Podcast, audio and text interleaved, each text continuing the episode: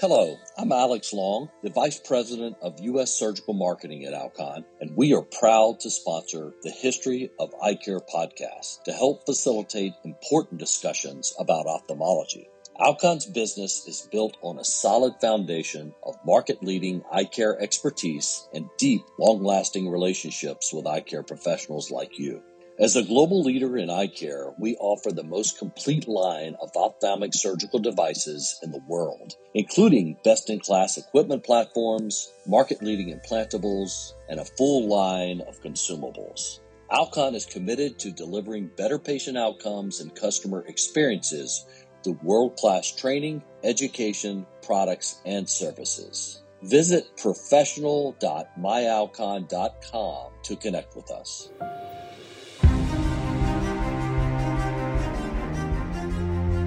Welcome to the History of Eye Care, the podcast that takes a deep dive into the evolution of modern eye care. We'll hear the stories of today's thought leaders, innovators, and legends. By exploring the past, we can better shape the future. From anterior segment and refractive surgery to retina, plastics, and glaucoma, no part of eye care's rich history will be left in the dark. Here's your host, Dr. Morgan Micheletti, an eye surgeon and curious historian who is ready to uncover the landmark moments and untold stories that have revolutionized eye care. Let's dive in. Hello, listeners, and welcome back to another episode of the History of Eye Care. I'm your host, Dr. Morgan Micheletti, and I'm ready to embark on another expedition through the history of our field. Today, we are joined by our first international guest, Dr. Arthur Cummings, who is an esteemed surgeon who originally hails from South Africa but has built a remarkable career in Dublin, Ireland. He's been an integral member of the Refractive Surgery Alliance and World College of Refractive Surgery, helping to standardize high quality refractive surgery. Dr. Cummings is an innovative force in both cataract and refractive surgery, contributing significantly to the development of some of the field's most advanced interventions and instruments. He serves on the medical advisory board of more than 10 ophthalmic companies, influencing innovations in lasers, IOLs, diagnostics, and even dry eye management. He serves as the only ophthalmologist on Alcon's board of directors and was recently the European president of the American European Congress of Ophthalmic Surgery, known as AECOS. We're thrilled to have Dr. Cummings with us today, who is a visionary helping to shape the field as we know it. Welcome to the show, Arthur. It's so great to have you. Can you tell us a little bit about yourself, where you started in this whole journey of ophthalmology, and kind of how you got to where you are today? Well, thank you, Morgan. I really appreciate the opportunity, and yeah, I hope my story can can encourage people along the way. So, from a very young age, I wanted to be a doctor. It's, I don't know where; it's just a thing that I grew up with. There were no doctors in the family, but I had a very good relationship with our GP, and I sort of felt, you know, as someone who has an impact on people's lives, and so that's where it started. And I grew up in South Africa, and in South Africa, after I trained to be a doctor, we were conscripted to the army. We had to go to the army for two years, and during that time, if you were lucky enough, you could get the choice of the discipline you wanted to work in for part of that time, the two years, maybe the second year. And ophthalmology was taken by my best mate, my best friend, and I landed up in urology and really enjoyed it. It was a very wide scope of work, grateful patients. Yeah, I really enjoyed it. And my friend said to me one day, and we only got seven days leave in the army. He said to me, I know you only have seven days leave, but you've got to take one of those days and spend the day with me in the clinic. I know you for a very long time. We used to go to school together, we swam together, so we knew each other well, and he knew me very, very well. And I spent one day in the eye clinic. I didn't even see a procedure, but I spent one day in the eye clinic, took a couple of looks through the slit lamp, and said, you know what?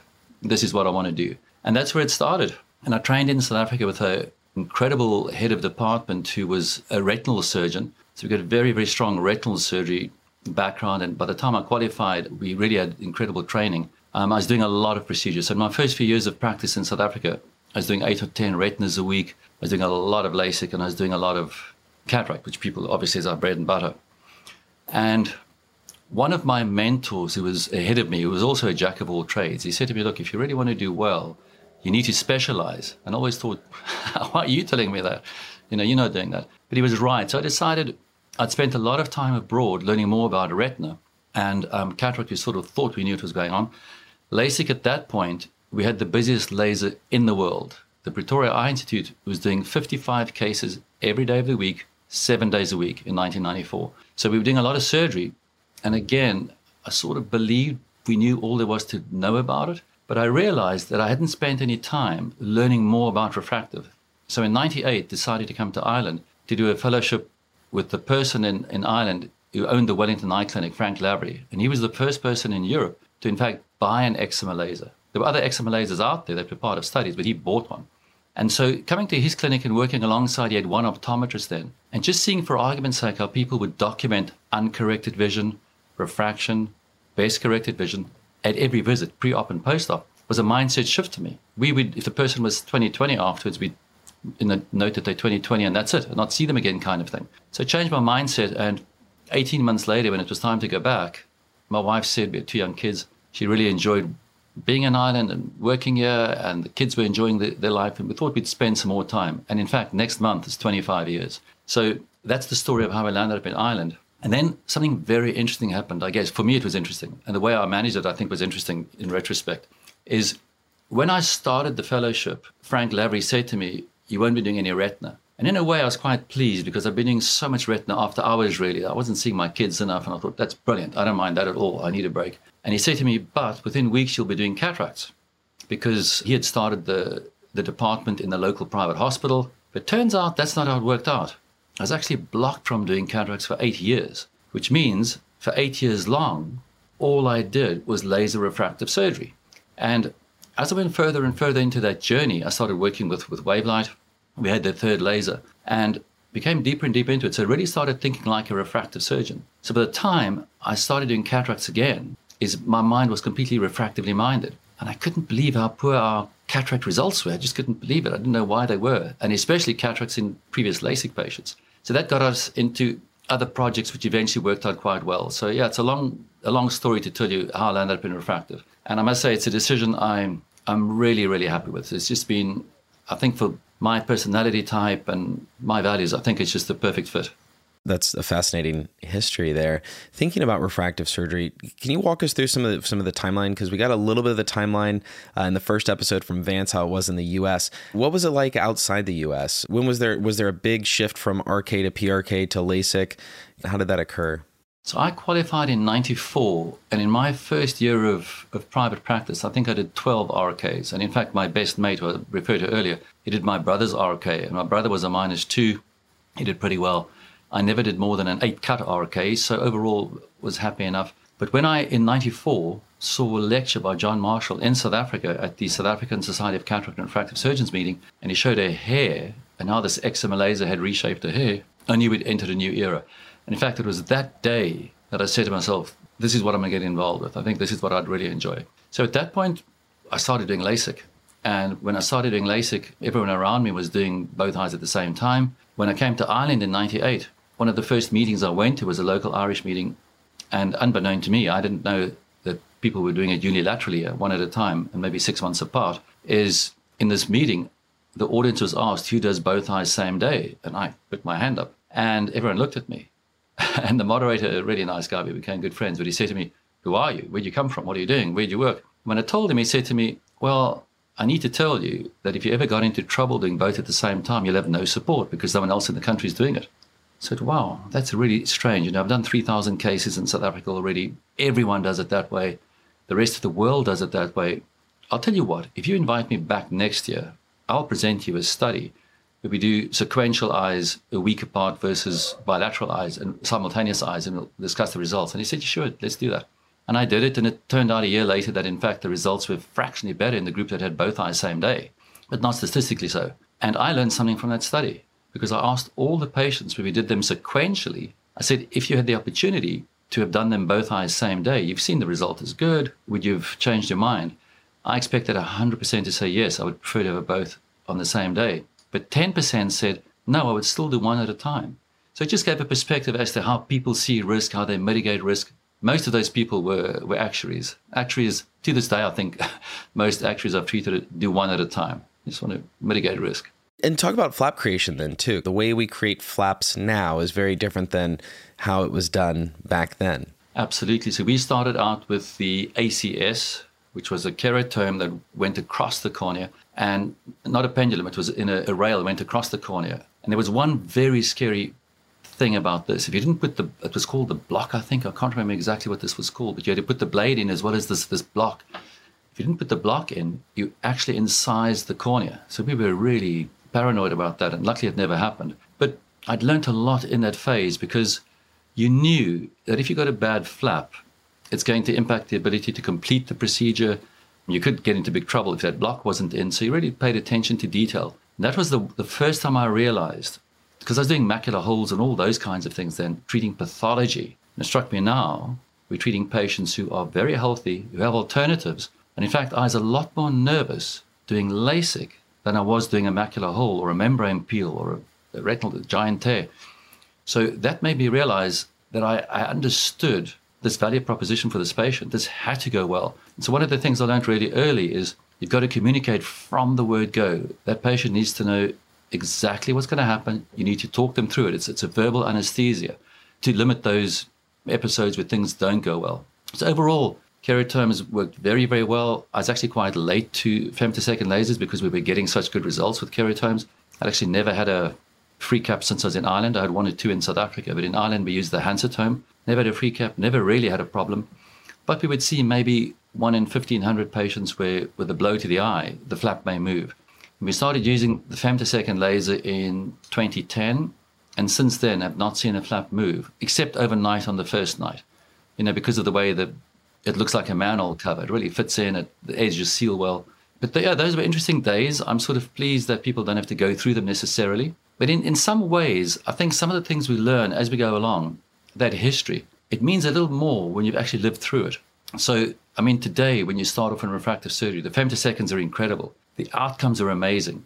So sometimes without having been through the building blocks of first doing wavefront optimize, then doing, well, first doing Munnerlyn formula, standard procedures, then wavefront optimized, then topography guided. Well, wavefront guided first, then topography guided.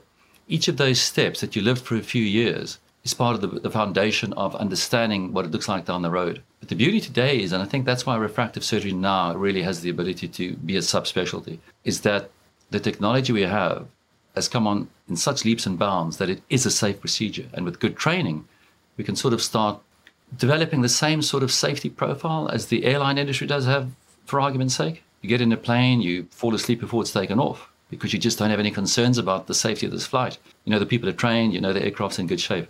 And I think we're approaching that part now. And the link now is just to make sure that all the pilots, all the surgeons are well trained. And then we've, we've got a good, safe, safe industry. And speak about that training a little bit. So you've got a organization that you've been heavily involved in, and that's the Refractive Surgery Alliance. Talk a little bit about the Refractive Surgery Alliance and, and kind of its role in refractive surgery and, and advocating for refractive surgeons and quality uh, refractive surgery. I'm oh, glad to share my experience with it, but it's, it's, it's my own experience. So I've, I've been known to say that most of the big societies that have an R in them, like SASCRS, the South African Society of Cataract and Refractive Surgeons, or ESCRS, the European, or ASCRS, the American, sometimes ignore the R to an extent. And there's not a huge amount about refractive, really. And um, refractive is, in many ways, it's sort of an easy thing to do. It's simple. You just do it over the weekend, and you don't really have to be well trained. Any competent surgeon can do it. It couldn't be further from the truth. So, in my mind, where the RSA fits in for me personally, and for many people who are part of the RSA, is it's really it's where refractive surgeons meet. It's where they come together. It's our home, is the RSA. Everyone on that platform identifies as a refractive surgeon, have the same thing in mind. They're about the best possible outcomes. They're there to teach one another. And I think if there's one thing that the RSA taught me, yeah, I did learn this from the RSA, is in the past you could potentially have seen yourself as being practice in isolation, and someone down the road opens up and you think, I've got competition now where the RSA doesn't see it that way at all. The RSA sees a practice opening up down the road as a potential collaborator, and in fact, as someone who is validating the space, it's validating the fact that they want to spend their life doing refractive surgery too, because there's a need. Morgan, you know what the penetration of refractive surgery is. It's absolutely awful. If you think about the results we get, and we have a 1 to 2% penetration, there's something we're not doing right. The second thing is, every time I looked at this, I sort of wondered who's going to address this? Who's going to address this? Whenever you look at the World Health Organization statistics on visual impairment, the biggest one since I've been looking at them has been uncorrected refractive error. About 40 45% of vision impairment, 30 35% is cataract. And we all know today that cataract surgery is nothing more than refractive surgery. And what's more is as time goes on, a lot of RSA members are doing more custom lens replacement for clear lenses than they are doing cataract surgery. Because people are saying, I want to see now. I don't want to wait until I'm 70 before I get to see like my friends are saying. I want to see it now at 50. And they mightn't be the best candidate for, for laser refractive surgery, corneal refractive surgery. So you go ahead and do a lens based procedure. So that's one aspect of it. The other aspect, there was an incredible report written in The Lancet in 2020. It was the perfect year to write this by something like 76 authors from 76 countries. And if I recall correctly, the article was almost 76 pages long. I just know 76 is a number that sort of covered everything. And in these 76 pages, take a guess. I don't know how to phrase this without giving the answer away, but take a guess how much of that article was dedicated to refractive surgery being a potential solution. 76%. no, no. It's probably 76 words, one paragraph. So, one paragraph, when the Lancet publishes an article on visual impairment due to refractive error, one paragraph of 76 pages, 350 references is refractive surgery is mentioned. So we've got a big job to do. And I think that's part of what the World College is about. That's part of what um, the RSA is about, is training more refractive surgeons. And there's no one on the planet, including lay people who watch television and see an advert for a cataract camp or Operation Sight or Orbis or one of these who says, I'd love to donate five euro to or five dollars to support cataract surgery in a developing part of the world.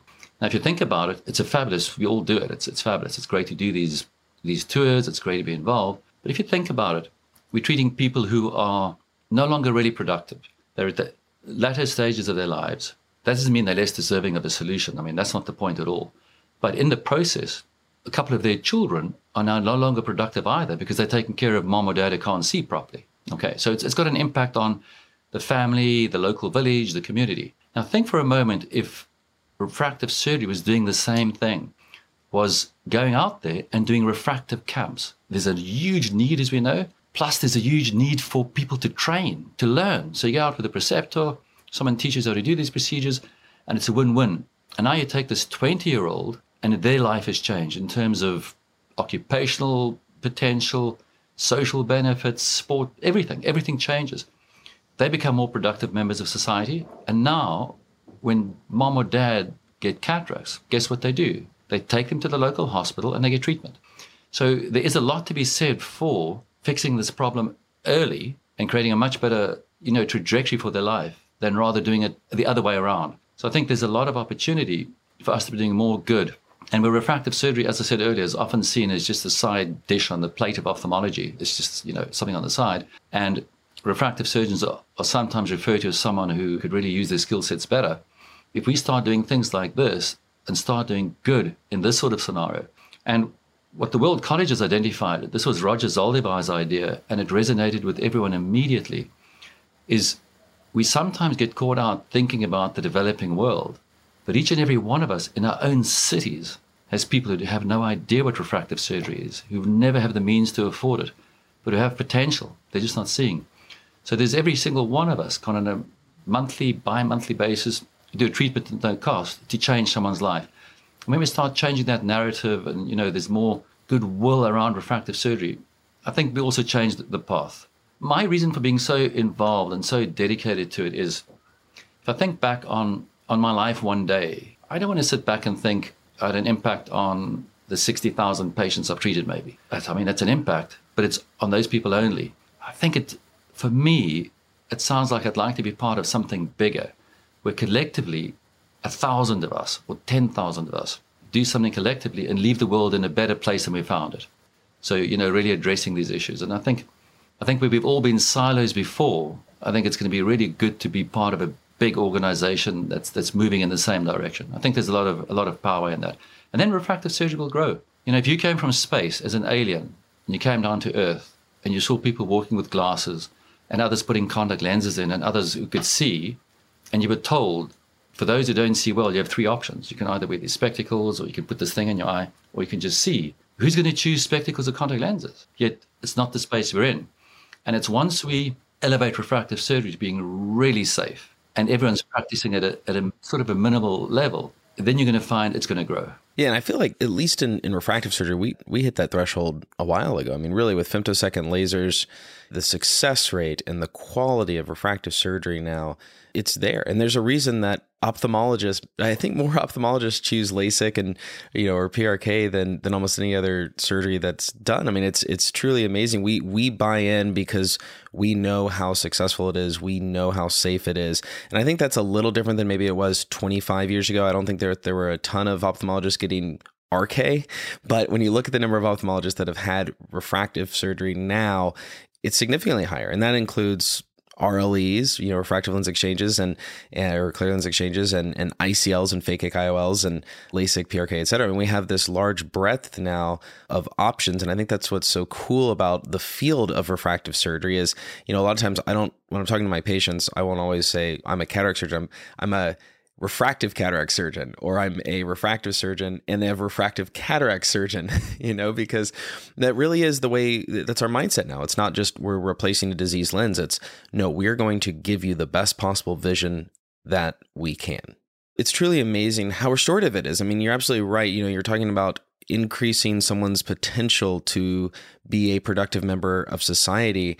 I, I think that sometimes patients have difficulty grasping how much of their life can be unlocked by being able to see everything without glasses or contacts. When you've been doing it your whole life, you don't realize how much of a burden it is until you're freed from that burden. Morgan, you know, the first time I had this thought, I heard it from someone else who just threw it away in passing.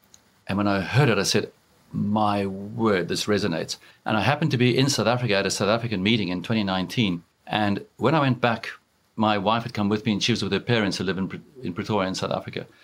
And I asked my then 78 year old mother in law, I said, How does this resonate with you? And she immediately got it. And I knew then we had something that made sense. And here's what we say is when you do refractive surgery for someone, you allow them to own their vision. They own their vision. They're in the shower, they have it.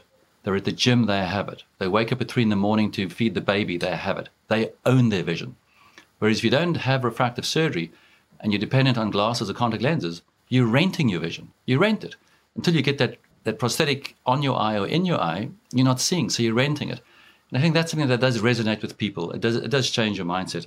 And as you said, Greg Parkhurst did a study, a review, and I think it was something like 65% of refractive surgeons had had refractive surgery themselves versus the next highest group in our clinic are accountants 12% of accountants, as far as we can tell, have had, have had refractive surgery. But the general population numbers are, really, really low.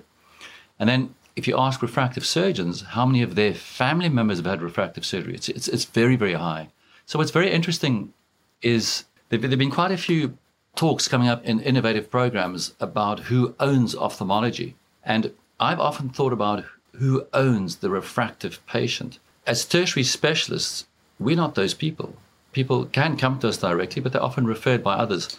And if your optometric community are not pro refractive surgery, then I don't know how many people we see over the years who've been told, no, you can't have it, you're too young, you've got astigmatism, they can't treat astigmatism, you're hyperopic, they can't treat hyperopia. And eventually they come in five years later and find out they are good candidates. And then they realize, I could have had this five years ago, but someone, you know, misled me along the way. And in my view, maybe I'm naive, but in my view, being honest and forthright with patients is always the best way. I don't know that there's another way. And if you're an optometrist gatekeeper and you keep someone from having it done and they eventually have it done, they're going to have a different opinion of you. Whereas if you are a, a good gatekeeper and you're saying, you know what, you're wearing contacts, you're doing reasonably okay with them, but your eyes are drying out a little bit, I think you might be a candidate for refractive surgery. Go and find out. Guess what? That almost keeps you in the position of gatekeeper and primary caregiver. So it's a mindset that needs to change amongst everybody. Renato Ambrosio says in his community, and I think I wouldn't be a million miles away from our community in Ireland, is potentially the group who need most education are our colleagues, our ophthalmic colleagues. I've had patients come in and say, my ophthalmologist says I shouldn't do this, but I'd like to hear your opinion. Am I a good candidate, yes or no? So it's, it's interesting. I was at a Canadian meeting some years ago, just in a very different format, and they had seven keynotes back to back. And then if you weren't busy giving the lecture, you were sitting on a panel and they had a conversation afterwards. And what they would do is they would discuss every speaker as we went along. And there were talks on glaucoma and uveitis and retina and all kinds of things. And my, my talk was on presbyopia. So once I'd completed the talk and the panel discussion was ongoing, the moderator was really good. And he, he went to others and said, All right, you've heard now what's available in presbyopia correction. How do you feel about it? And one by one, every other speaker said, No, I'll stay with my varifocals, I'll stay with my bifocals, I'll stay with my reading glasses. And the moderator came back to me and said, What do you make of that? So I said, You know something? It really, really makes me sad. I've been doing refractive now for the last 20 years at that point, and I know more about every other topic on the podium than any of my colleagues know about refractive surgery. I said, How many of my colleagues know that wearing varifocals increases your risk of falling and sustaining a head injury, hip injury, or knee injury sevenfold compared to the person that doesn't wear it? None of them knew it. And gave a number of examples like that. And eventually the moderator went back to them and said, Does that change your mind at all? And every single one said, You know what? Yeah, I need to think about it again. I've always thought it as being cosmetic and not really important, but it is. It's it's interesting. We spend so much time on the insured part of healthcare, but not the performance part.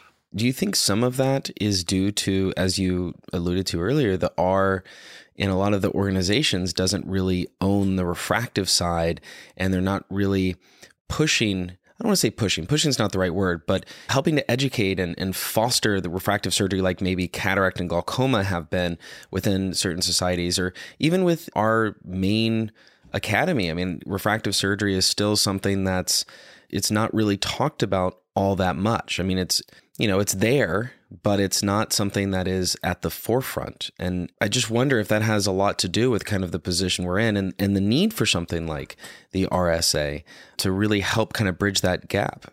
I think so. You know, we keep on thinking someone else will take care of the uncorrected visual needs. And if, if the answer was spectacles or contact lenses, we wouldn't have the problem anymore. 20 years ago, people said by 2020, you won't find people walking around who can't see anymore. And it's not the case. There's more.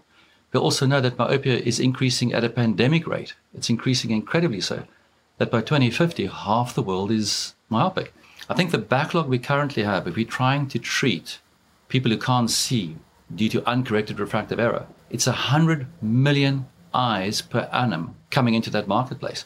What are we doing? 4 million a year with LASIK and some with lens replacement and phakic IOLs. I think we're being left way off the mark. And, you know, we should be thinking about performance. Of course, the medical side of ophthalmology is crucially important and it played an amazing role. If you think about the developments in retina, glaucoma, they play a massively important role. But the performance aspect, Ike Ahmed once taught this to me because he does some LASIK.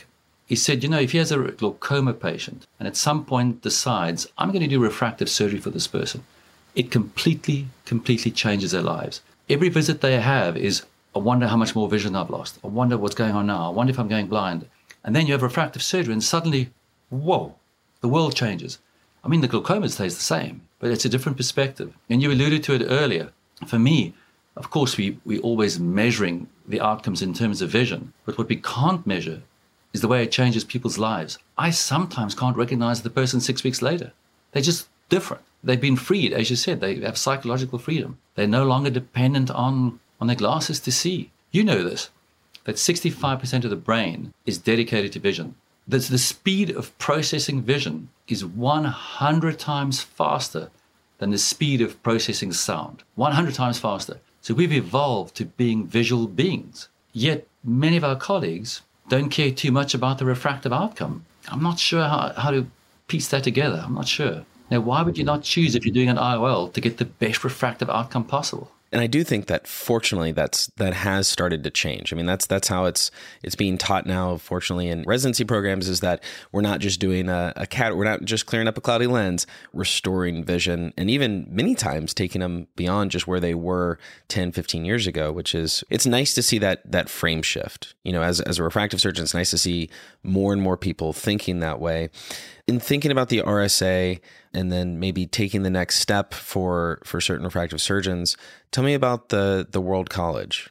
So the World College idea started maybe five, six, seven years ago, but only really started becoming serious about three years ago when nine or ten of us got together every single weekend. It started during the pandemic. And in fact, during the pandemic, it was even more frequently, and decided that refractive surgery will never find its true place until it becomes a subspecialty. You know, ophthalmology was the first specialty to branch away from surgery 100 years ago. And surgery now is something like 26 different subspecialties. Ophthalmology still has one specialty, just ophthalmology. There are no subspecialties. We have that at board level. Of course, we have people who do fellowships, and if you go to a glaucoma conference, all of those surgeons are board certified. And the same as or, or fellowship trained, and the same with retinal colleagues, and the same with strabismus. Not in refractive, we all have this very, very varied background. So the idea is to a global board certification process in place, that there's standardization. What we'd like is the same analogy with that aeroplane we spoke about earlier.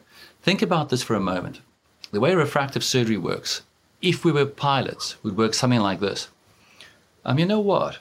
I have flown a 727 for a couple of hours. I know what's going on over there. I've flown a 737. I flew an Airbus and I've landed in a couple of airports. Yeah, I know this works. I'm self certifying. I'm ready to go. That's what we do in refractive surgery. It doesn't work like that in the airline industry. There's a curriculum, there's standards. You've got to learn the process so that people start doing things more and more alike. Now, I think we'd all agree there's one way to fly a 737 when you're approaching a certain landing.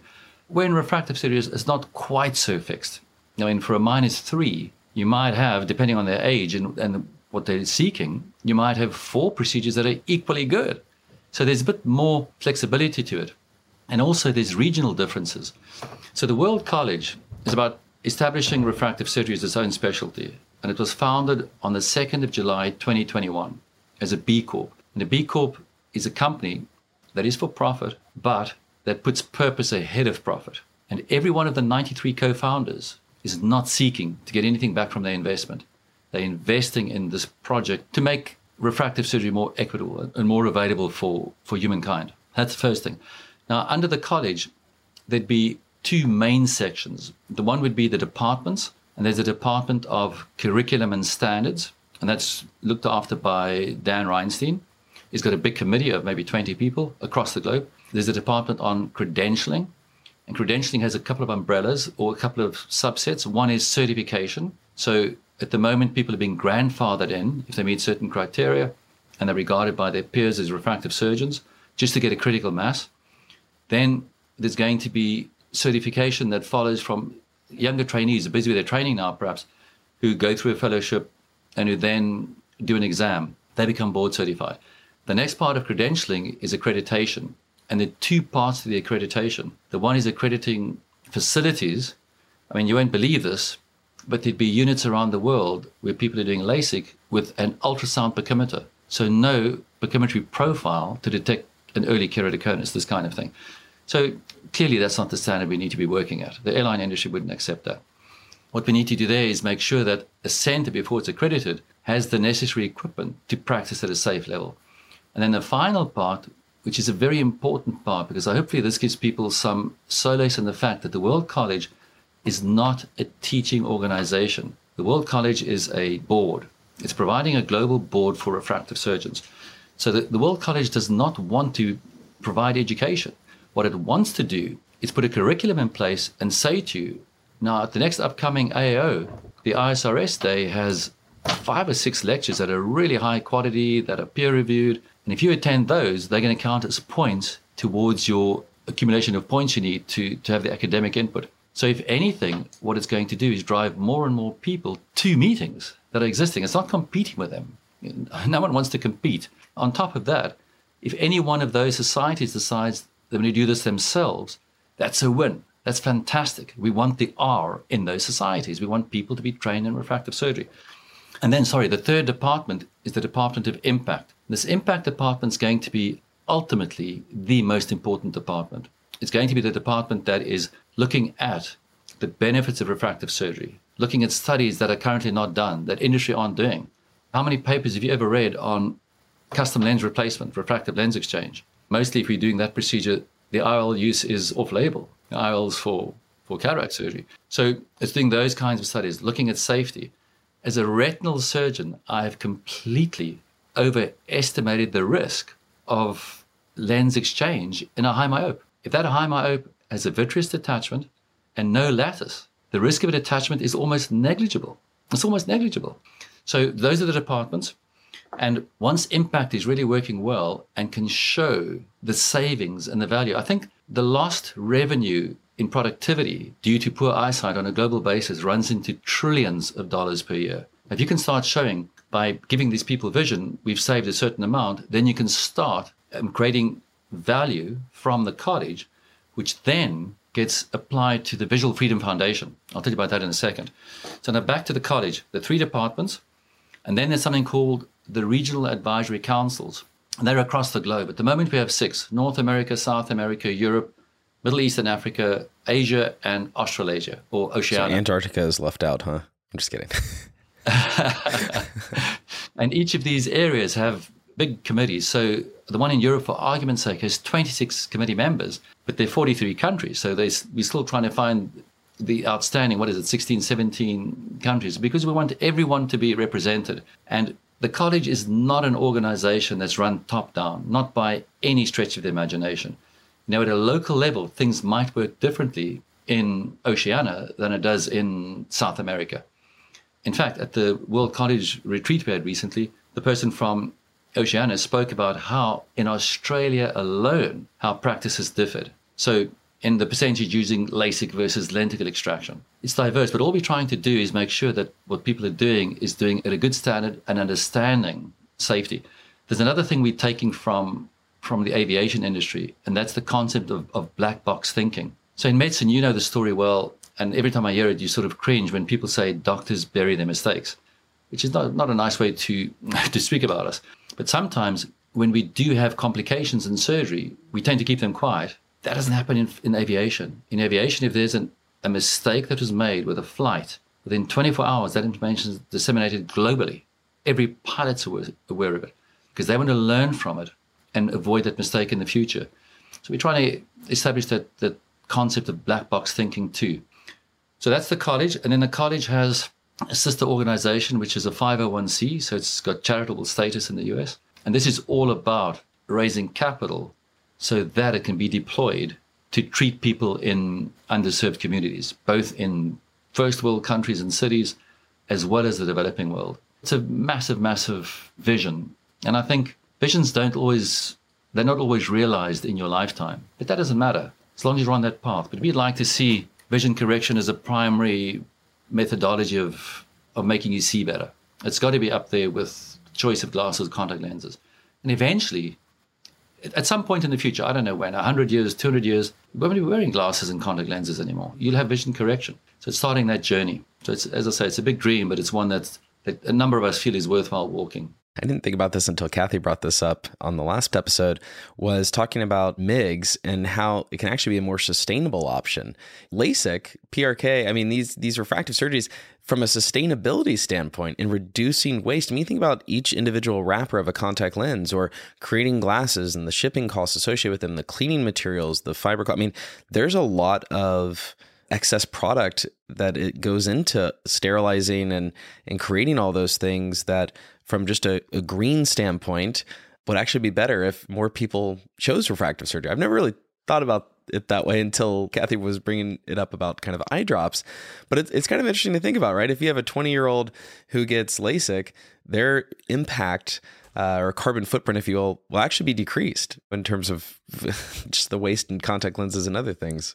You know, Morgan, I'm so proud of our younger colleagues like yourself, like my, my, my children is how they think about this. They think about it differently. They're concerned about the planet and they think about it differently. And our older generation have a lot to learn from them. We've been polluting the world. I think it's a very, very valid point you've phrased it beautifully. I have nothing to add. You're 100% right in my view. So let's talk about you, you, mentioned AECOS a little bit. We haven't had a chance to really bring it up on the podcast, but AECOS is one of one of my favorite organizations to be involved with, and that's the American European Congress of Ophthalmic Surgery.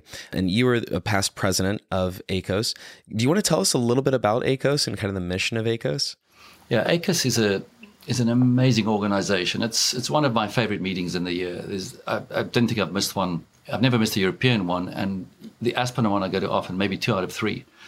It's an incredible organization. So they're about education, innovation, and advocacy. That's what they're about, including patient advocacy. But what makes the meeting so unique is the fact that there are ophthalmologists, and these are serious people. They're really dedicated to improving the field. You look around the audience, and everyone, you know their name, even if you mightn't have met them before. That's the one group. The second group is our manufacturing partners are there The CEOs of companies are there, the CTOs, the CSOs, the inventors, the scientists are there. So that's tremendous. And then the third part is very interesting is many of the funders are there. So the venture capitalists and the funds that are investing in ophthalmology. What I found so enlightening over the years is there'll be a panel discussion about a, a new topic, like in a Shark Tank. And the doctors think it's a great idea. Our manufacturing partners think it's a great idea. And then the venture capitalists look at it and say, no, won't work. So it gives you this perspective that for something to work, it needs to meet an unmet need, it needs to be doable, but then it also needs to have a business plan that works. It's, it's so interesting in medicine we sort of think of profit in a in a way that profit's like a bad word. And the truth is, if your business, whatever business you're in, but in ophthalmology now, if your business is not profitable, it's not sustainable. It's going to fail. And then you without a job, as is the rest of your team. So we've got to be profitable to be sustainable. I think the venture capitalists sort of keep us, they keep us on the, on the right track. They know from experience what's going to work, what's not going to work. Yeah, so it's an amazing organization. It's one I truly, truly love. And one that I'll support for as long as I can. It's always going to have a special place in my heart because one, it's where I met a lot of my friends and, and like-minded colleagues. But it is, it's just, it's a, it's a breeding ground of innovation because you do have those three pillars, right? You have the funding, you have the the ophthalmologist, and not just most of the time, it's not just any ophthalmologist. Just Like you said, you look around and you you know pretty much everyone's name who's there, uh, except for me hiding in the back. But you know, and then and then you also have you're well enough, and then you also have industry. You know, having all three of those together. I mean, it's just it really is just a fun meeting. The discussions are incredible. The organization also now is and has been involved in some research, right? So it's done some previous studies, and something we're we're also looking to do more of is more AECOS led studies, kind of bridging the gap between like an FDA type study and an investigator initiated study. So there's some really cool stuff I think that's gonna gonna happen there within the organization. I would encourage anyone listening who wants to get involved in innovation research. There's so many tools, whether it's through the AAO, ASCRS, AECOS, your local reps, and really you can go to most companies have a medical affairs website that you can actually go to to learn about what their research interests are. And so if they align, you can actually submit for a grant to be able to execute the research that you're interested in. And so if you have clinical questions, I think that's a great way to go about it. We did a webinar through the young eye surgeons with the ASCRS about getting involved in research and private practice research. So if, if you're listening and you're interested in, in that aspect, it's out there if you if you want to listen. The resources are there. You just got to want to do it. And it, it is a time commitment. There's no doubt about it. Speaking of industry, you hold a very unique position. I don't think I've had the chance to talk to too many of my colleagues or physicians who are very involved in a company, intimately involved in a company, beyond being chief medical officer. And you're actually on the board of directors for Alcon. Can you talk a little bit about that and kind of how your journey was to getting to that position? Kind of walk us through the history there a little bit. Yeah, it's very, very interesting. I learned a lot along the way, I can tell you that. And no one's more surprised by what happened than I was. And so the first thing I can tell you is that being on the board of directors is you're not an employee of the company. You're actually contracted by the company to sit in a position overseeing the company from a governance perspective and from a strategy perspective. And what's interesting is when you consider your role as a board member, it's interesting. Your primary responsibility is a fiduciary responsibility to the shareholder.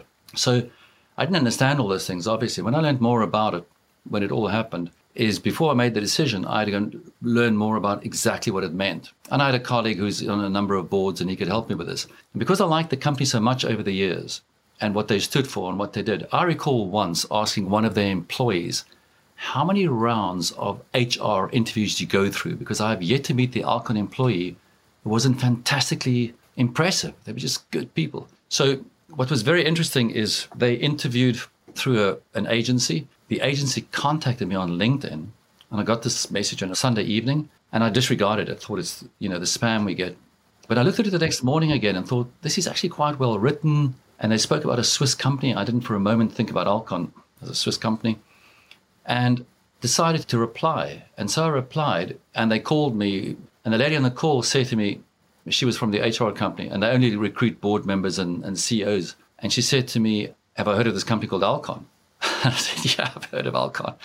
I was on some of their medical advisory boards and really enjoyed the company. And so she said, Well, they're recruiting for a board member and they'd like you to consider. So I said, yeah, I'd love to. It's, I'd love to. I've known the company for a long time. And when I went to practice in South Africa in 1994, that's almost just before AcrySof was launched on the market. And we learned all our devices were Alcon devices, our lenses were Alcon lenses. We learned so much from the reps in theater. There was a good, I had a very good feeling about Alcon.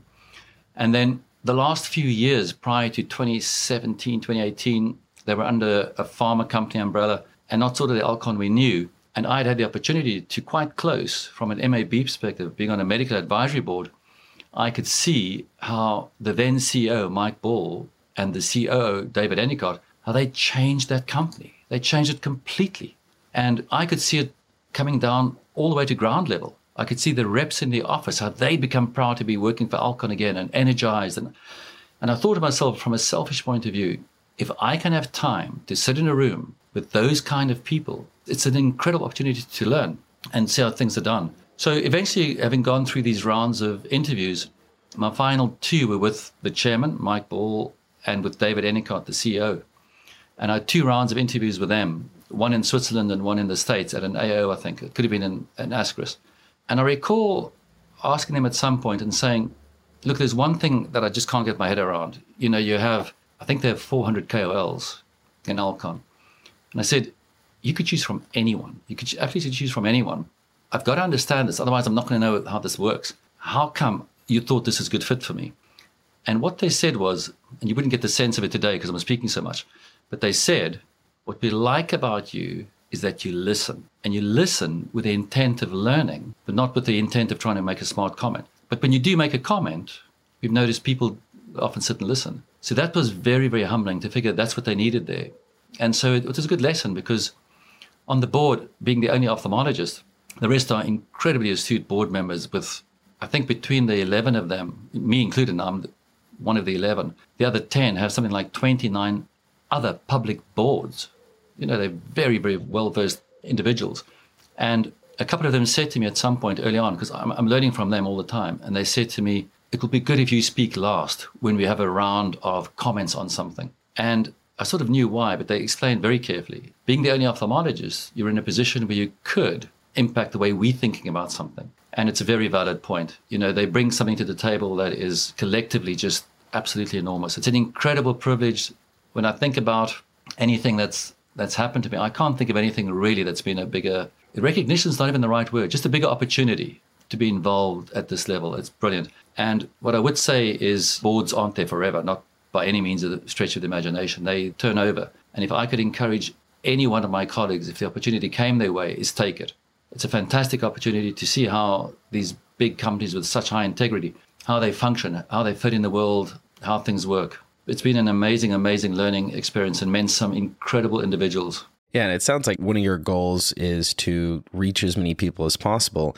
You look at the things you've done, and that's one one of the many reasons I wanted to chat with you today is, you know, I mean, not just your contributions to refractive surgery, but the reach that you've had through all the different organizations from AECOS to the RSA to the World College to being a board member for a major company. I mean, all of these things impact all of us throughout the world as ophthalmologists providing care. So you've had an impact on thousands of thousands of patients personally, tens of thousands of patients. But globally, your impact is probably in the millions, which is pretty cool to think about. So thank you for all of that. That's a very nice comment, but I need to add something to it is every time I'm asked an opinion, I don't necessarily give my personal opinion in any of those organizations. I learned so much on medical advisory boards that's why I love going to them. Is I sit and listen, as I said, more than I speak, because you learn from your colleagues. We've got some incredibly bright colleagues out there doing amazing things. And so always try and give a perspective that is not necessarily mine. Sometimes I wouldn't agree with the perspective I'm giving, but I'd say this is what the mainstream thought would be. I think slightly differently, this is what it is. So I think it's about giving perspective and putting the purpose ahead of your individual goals or wishes or desires. When I sit in a meeting like that, I'm speaking on behalf of colleagues. So I do have some colleagues who've come to me and said, I'd like you to please make Alcon aware of this or aware of that. And that's exactly what my role is to advocate for patients and, and physicians. So if there's something that you'd like to get in front of people who need to hear it, I want you to tell me. Please get it out there. I'm, I'm struggling to get through. The pathway is not clear to me. And I mean, that's my role to make sure that their customers They all about the customer. And their customers, ophthalmologists and optometrists. Their reach to the end consumer is, is sort of indirect, except with contact lenses maybe and some of the vision care products. I wonder if a history of medical advisory boards in ophthalmology would be interesting because uh, you know I, I, think there is a lot of history there, and it's something that not a lot of people know about. Being on medical advisory boards can be a little intimidating, especially when you're the younger one there, or if you're just getting involved. I think the key thing is when you think about it, if there are ten people on that medical advisory board, they want ten opinions. They don't want one opinion from one person dominating the, the conversation. They want ten opinions. And what I've often said especially at medical advisory board level, is how much of the time the more senior people, like if you were to ask senior people that you know, 10 people on a certain topic, you'll very likely get an awful lot of consensus because they're all, they've evolved to the same point. And I think when you want to learn, you've got to ask the young people, what are the needs? You've got to ask someone who's not even doing refractive surgery. You've got to get a very broad perspective when you're looking at unknowns. There's a really good book called The Wisdom of Crowds. And what they're saying is there are experts. And if you're flying in a plane and the pilot goes down, you'd hope there's another pilot on board who would fly it rather than you or me flying it. So there are experts that are domain experts. But when you're looking ahead, no one's an expert. No one is. All you need to do is look at the stock market and see how experts give us advice on what to invest in. And I mean, they're wrong. A monkey throwing darts at a dartboard is more accurate. So when you're looking at what's ahead of you, where you get your most information from is the wisdom of a crowd. Now, the crowd needs to be diverse in terms of what they do for a living, their socioeconomic status, gender, interests. When you get a diverse crowd, when they look at the future, they get the most accurate picture of what's going to happen. And that's what we need from advisory boards. You don't need 10 people who are, recognized names. You need somewhere someone sitting there who's, who's this person, and they should be given a voice. That's when you learn. That's when you learn. That's a great point. Is there any guidance that you would recommend your younger colleagues? Any pearls or gems that you have about your career? I think the, the one comment I'd make when I went to practice in South Africa and I joined, the senior partner said to me, You're very enthusiastic, you know, but in 10 years' time, you'll be bored. And I, I recall then thinking, That's not going to happen. My parents were not wealthy, they broke the bank to put us through college. And I said to myself, There's no ways I'm going to let my career be boring one day. I owe my patients more anyway. And so I made a decision. I really want to keep it novel and innovative. And the very best way to take joy from your practice is when you're involved with innovation or a new product or a, a study you're involved with. I can imagine that while you were doing the study that you were doing, every day was a, was such an exciting day because you're looking at outcomes, you you're learning as you're going along. I think if you can get involved in any way with any sort of organization that just keeps you current, keeps you interested. That's an investment that's going to keep your investment in yourself and your practice and your patients viable for so much longer. And I mean, we hear so much today about physician burnout. And thankfully, from what I can see, it's not really affecting ophthalmology too much. And I think it's because we're an industry or a profession that is so rich in technology. So we have these opportunities to, to work with companies, to work with colleagues, to work with societies I'd suggest that that you remain part of a community. Probably for me, the best advice I can give. Arthur, it's been an absolute pleasure speaking with you today. Thank you so much for spending some time with us and for all you've contributed to the field. To our listeners, thank you for joining us on another episode of the History of Eye Care. I hope you enjoyed the conversation today and you were able to take away some valuable insights. If you've enjoyed this episode, as always, please consider subscribing to our podcast on your preferred platform and drop us a rating or review. And don't forget to follow us on social media to stay up to date and join in on the conversation. I want to take a quick moment to thank our sponsors for helping support this editorially independent content, in particular, Alcon, who is a founding level sponsor of the season one of the History of Eye And that concludes another episode of The History of Eye Care with your host, Dr. Morgan Micheletti. If you enjoyed this episode, please consider subscribing to the podcast on your preferred platform. Don't forget to follow us on social media to stay up to date with our latest episode information and to join in on the conversation.